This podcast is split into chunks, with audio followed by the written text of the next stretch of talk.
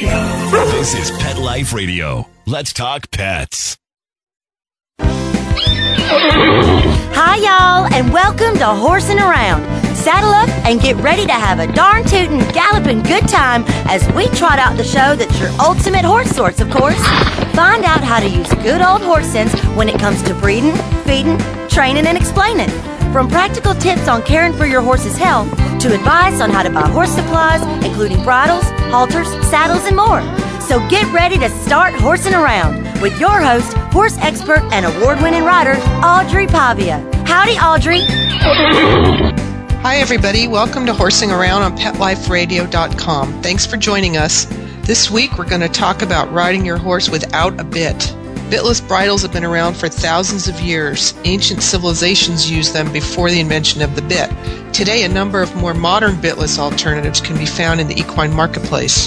Today, we're going to talk to bitless bridle expert Claudia Chavez of Shadow Hills, California, about bridles that work without bits and why you might want to consider using one on your horse. We'll talk to Claudia right after these messages. Why the long face? I reckon horsing around will be back in the saddle right after we round up a few words from our sponsors.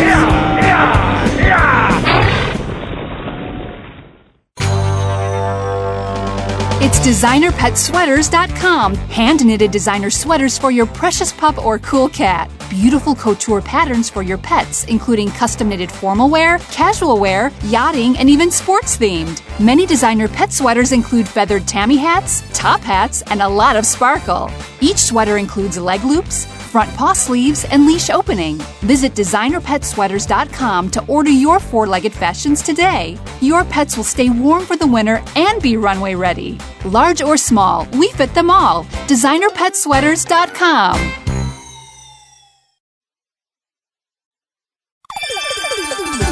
Let's Talk Pets on PetLifeRadio.com. We know you're chomping at the bit to hear more horsing around. Well, we're back on the trail. So park yourself over yonder and set a spell. You ain't heard nothing yet. Welcome back to Horsing Around. I'm your host, Audrey Pavia, and today we're talking to bitless bridle expert Claudia Chavez about riding your horse without a bit. Claudia, welcome to the show. Hey, hi Audrey. How, Thanks how you for doing? having me on. I'm sure, doing no good. problem. Good. Um, first off, why don't you explain what a bitless bridle is and what the advantages are over a bitted bridle? Very good question, Audrey. The bitless bridle really offers me the chance to communicate with my horse without metal in the very sensitive mouth of the horse. And that kind of basically functions with a threat or fear of violence for the horse. So the answer regarding advantages is, is very extensive. Personally, I prefer the bitless bridle alone for the medical aspect. So horses can have various problems with the bit and that can be extracted from Dr. Cook's research. Dr. Cook is an expert on uh, bitless riding and also has done extensive research on behavioral problems and illnesses in horses. He's been working in the USA and researching for 25 years. He's a professor of surgery at the Tufts University in Boston, mm-hmm. and I think he's got like more than 60 scientific works, several dissertations, and has written books on publications and articles in horse magazines. He's definitely considered worldwide an expert in diseases of the horse's mouth as well as throat, nose, and ears for many years. So if anybody's interested in the medical reasons, and we might go into further detail during this interview, I don't know. But Dr. Cook is definitely something that you want to look into. What are some of Yeah. the things that he's found? Well, there's a very interesting book that he's written called Metal in the Mouth, and you can find that on Amazon or on um, some of his websites. And I think in that book there is a list of um, over a hundred problems that he has discovered that can be traced back to um, using the bit on the horse, and that that goes from anywhere of physiological problems, psychological problems, behavioral problems, uh, management of the horse before or after riding. During riding, obviously, there's a long, long list of signs and symptoms that he has identified. Head shaking syndromes, any kind of facial neuralgia problems, breathing difficulties. I mean, the list goes on and on. Physical trauma by the bit to the mouth or any other problems, you know, affecting the mouth in particular even down to the horse's stride, muscular problems or, you know, lameness. And after all that, there's an effect on the rider as well. Um, sure. We can talk about that a little more. In particular for myself, what I've noticed with bitless riding, and I ride all my horses bitless, uh, is they horses seem to simply focus and concentrate much better. They seem to be a lot more relaxed and mm-hmm. Have noticeably more energy. And that's probably, um, you can probably trace that back to the ability of getting more oxygen without a foreign object in their mouth. Hmm, that's again, really that's, interesting. Yeah. because, you know, we've been all taught since we're young that, you know, you, you ride a horse with a bit. So to hear all this is kind of like, wow. I went through that same wow effect. right, right. Yes, and so, I was very um, skeptic at first.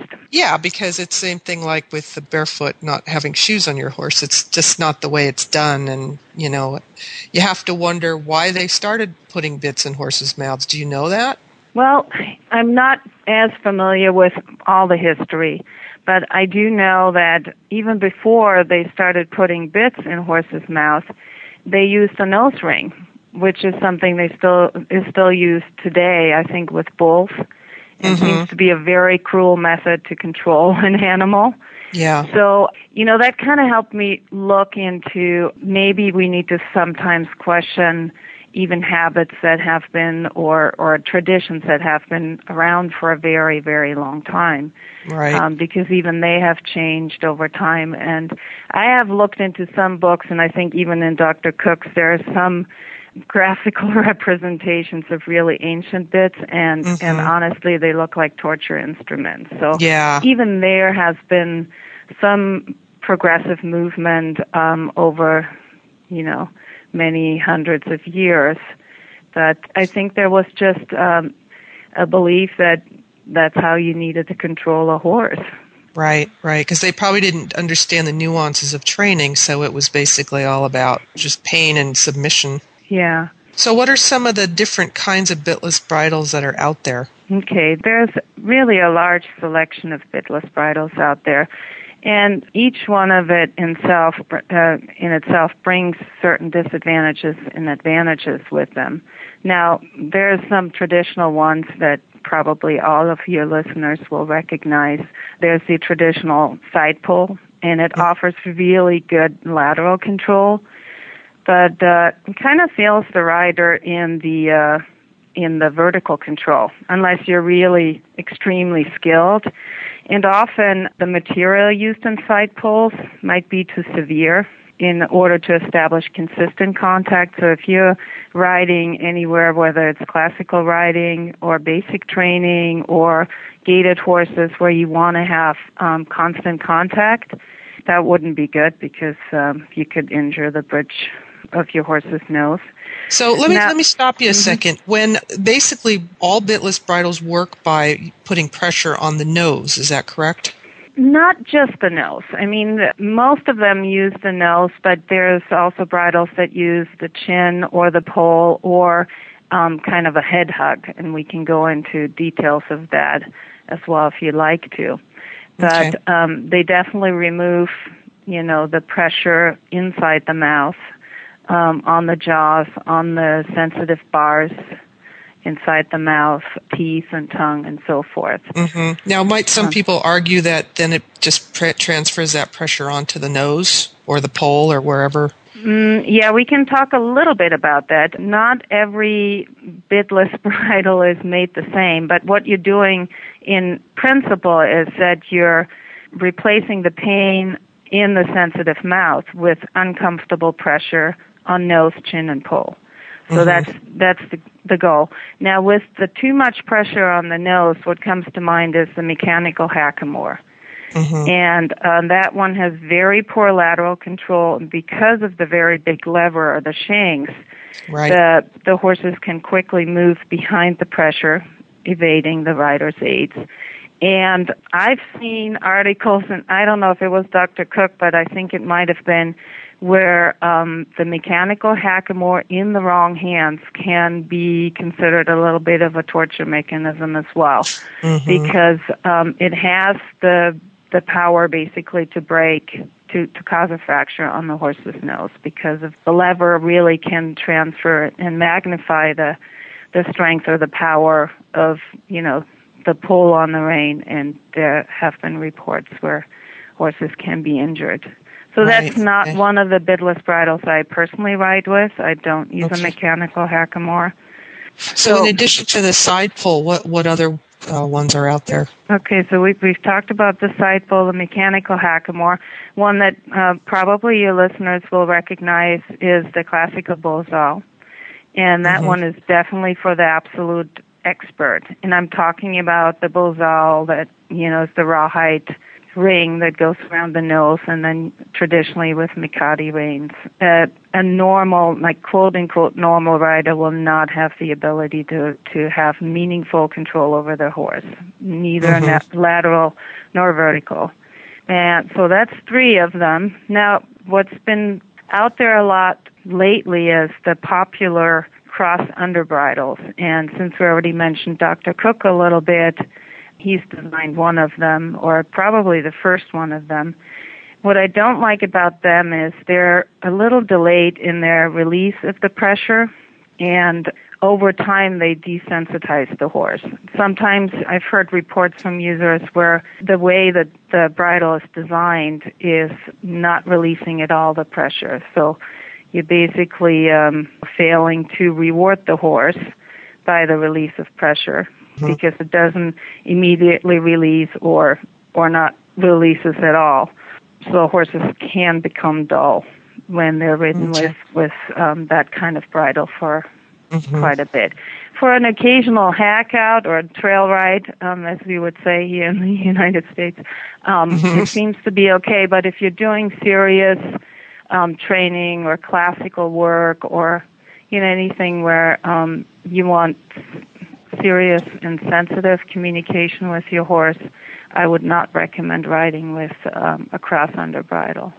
There's another bridle that I know you know a lot about called the LG bridle. How does that work? Yeah, the LG bridle um, was invented by a lady in Germany. Her name is Monika Lehmann-Kühler, and that's um, really my favorite. It consists of two wheels that are basically uh, placed on the side of your horse's face, right under their cheekbone, and they're connected to the headstall or the bridle of your horse on the cheek straps. And then there's a nose band, a soft leather nose band, and then a curb chain. And you attach the uh, reins to that wheel as well between the curb, curb chain and the nose band. And when you pull on the reins, the little wheels turn and shortening the nose band and curb chain and with enough pressure or pull, um, finally the headpiece of, of the bridle giving pressure over the poll. And I like that one, um, A, because it gives me both excellent lateral control and vertical control because it doesn't have the shanks and it doesn't have the problem like the side pull might have with being too severe over the nose and it also gives me quickly or instant release when I release the pressure on the reins. So it allows me to ride with contact and to have very precise communication and aids um, given to the horse.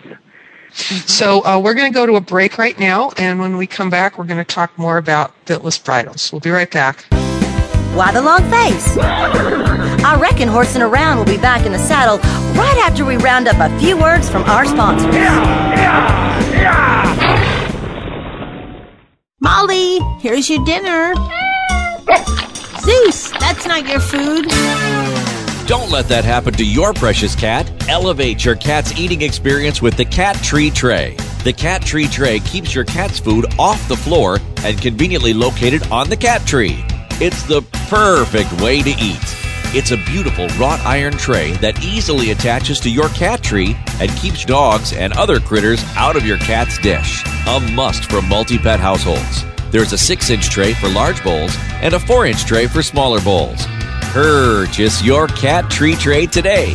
Go right now to cattreetray.com. That's cattreetray.com. C A T T R E E T R A Y.com.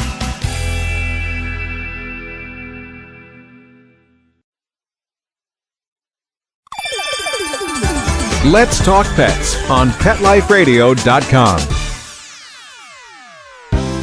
We know you're chomping at the bit to hear more horsing around. Well, we're back on the trail. So park yourself over yonder and set a spell. You ain't heard nothing yet.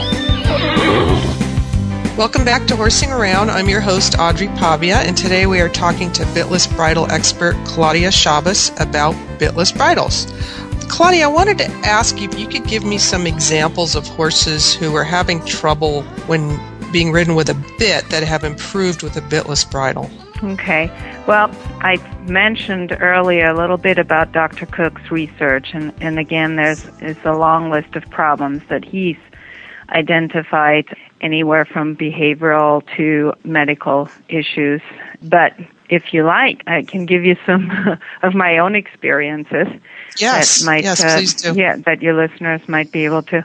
Um, one of the horses that actually my kids ride is is a um, 14 year old Haflinger mare, and we've had her for three years now. When we got her, she kind of was retired by the breeder from breeding, and uh, she was a terrible head shaker doing rides, and my daughter had a very hard time to get her really to be motivated and be going on trail. It was very frustrating for her because Mm-hmm. she'd be having her little bumper spurs on and the crop and and you know she'd be trailing behind everybody and then the horse would be shaking her head and it even got to a point where I'm sure people can understand that when the head's shaking that way you're worried about getting uh you know knocked in the head by the horse or pulled down when she's reaching down so when we started her on the bitless bridle the head shaking almost immediately went away. It was miraculous, and nobody rides her with spurs or with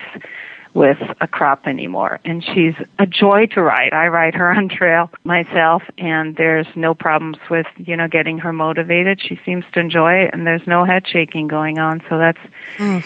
you know one of the many many issues that go away. I mean, almost all the problems are eliminated that you can trace back to the bit or at least improved when you start using a bitless solution. I mean, we're talking about, I have a mare who has um, issues with panicking on trail uh, in certain situations and uh, to the point where she would not be controllable with with a bit and she was um, ridden in a Peruvian bit. She's a Peruvian mare and my first concern when I converted her to bitless riding was, of course, will I be able to control this horse, especially in, you know, frightful situations? Uh, to my surprise, and of course, I was extremely pleased with that. One of the great examples I can talk about just a few months after having converted her to bitless riding, I um, was out on trail on a dirt road, and there was a an accident. A rider had come off, and a uh, ambulance had to come by me on the horse, racing by with the sirens going, pretty much just like ten, twelve feet from me. I had to like move off to the side of the road, and I was concerned, and I had no problem with the horse. I mean, it seems like when you remove the fear of the painful response potentially in the mouth because I need to mm-hmm. communicate with her through the bit, mm-hmm. when you remove that, horses that have problems with, you know, spooking and fright and maybe uh, bolting and that type of behavior goes away as well. Now, mm-hmm. I have many, many reports from folks who write me who use different bitless solutions, including the LG bridle, who write me with, with all sorts of different problems. the, the latest one was from a lady who was riding a donkey and had a ton of problems with him and he was just unmanageable and she was explaining to me how different donkeys are compared to horses because um she she was explaining that you can't really train them the way you train a horse. I I don't know that myself, but she sent me photos of the donkey riding and pulling a cart in a parade just a couple weeks ago, shortly after having converted him to using a bitless solution. Hmm. So, So, does a Um, horse or a donkey need to be trained to wear this kind of bridle, or can you just automatically make the switch?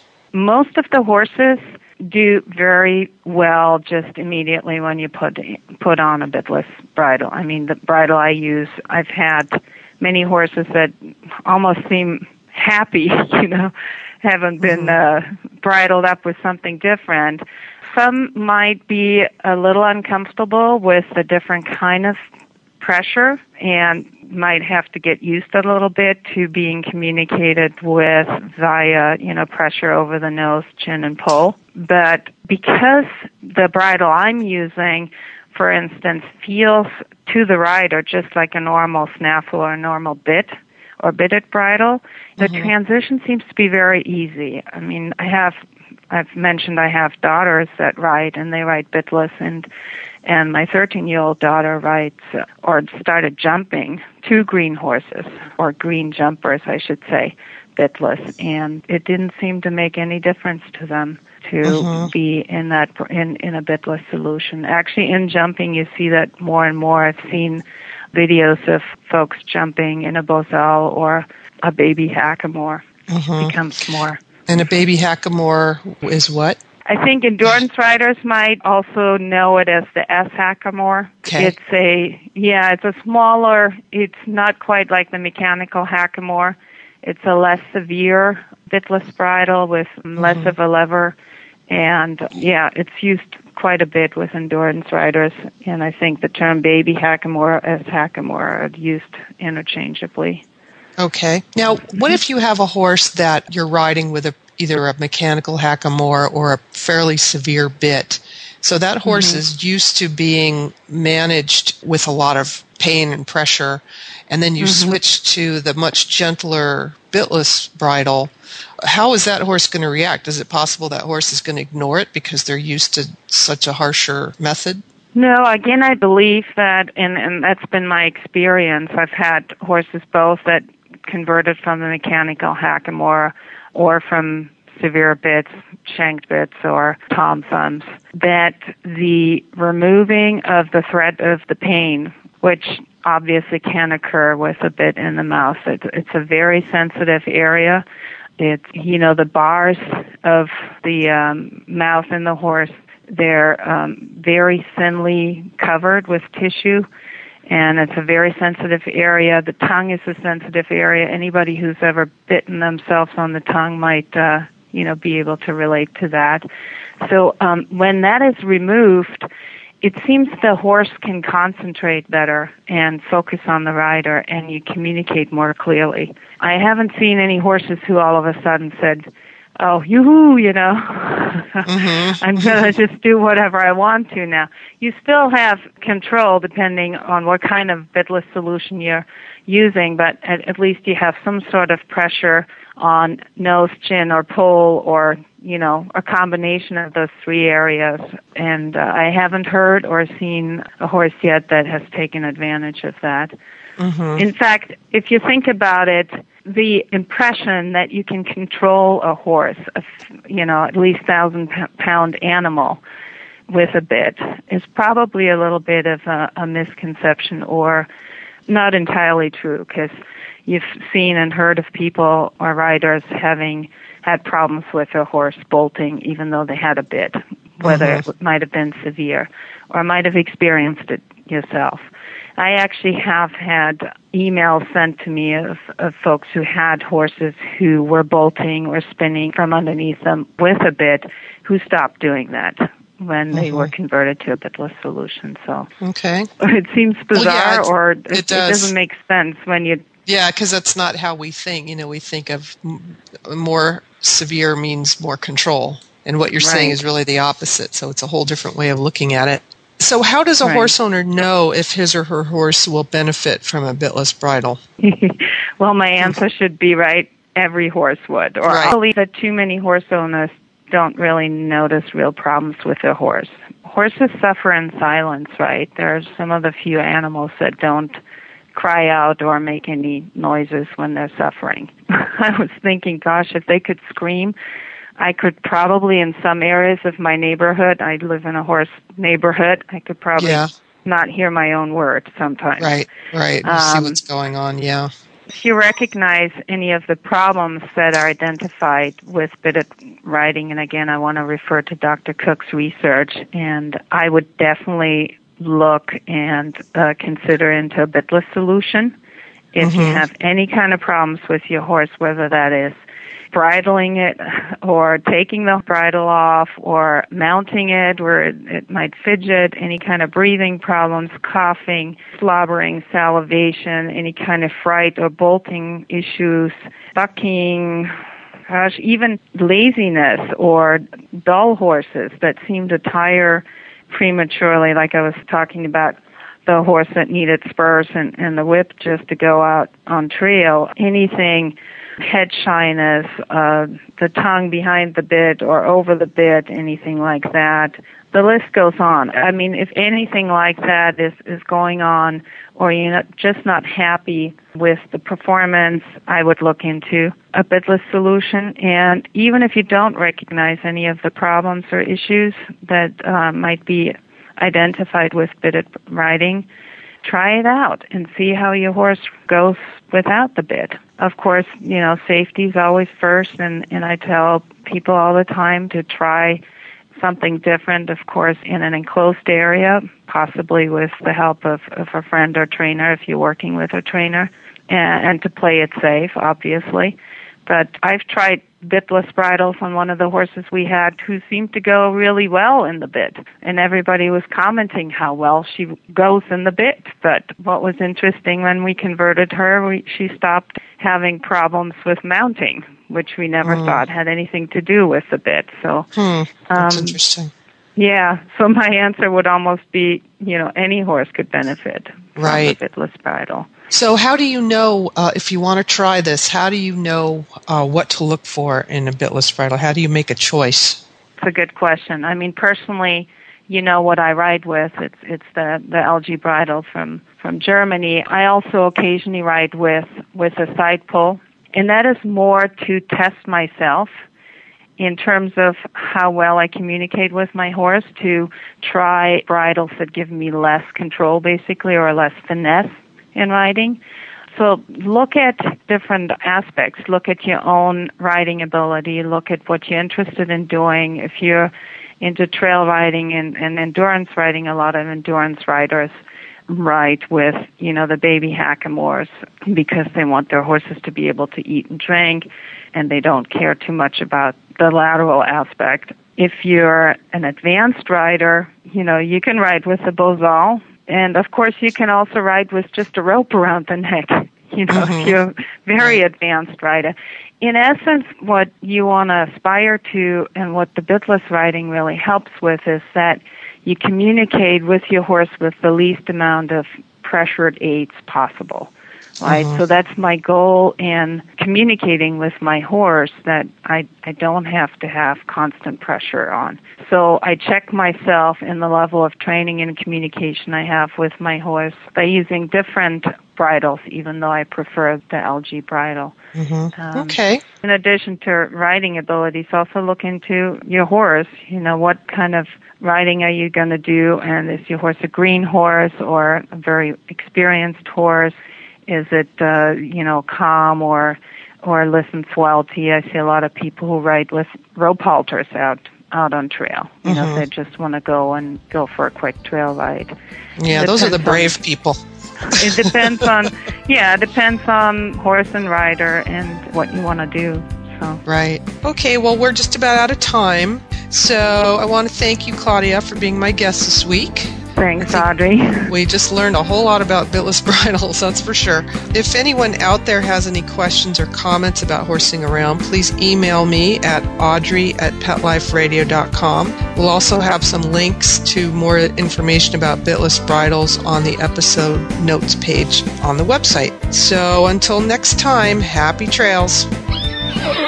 Stop what you're doing and start horsing around every week on Pet Life Radio. Horse expert and award winning rider Audrey Pavia will be trotting out great tips on feeding, breeding, and more on everything equestrian. So set a spell and say hey to Audrey and get ready for a darn tootin' galloping good time every week on Horsing Around, on demand, only on PetLifeRadio.com.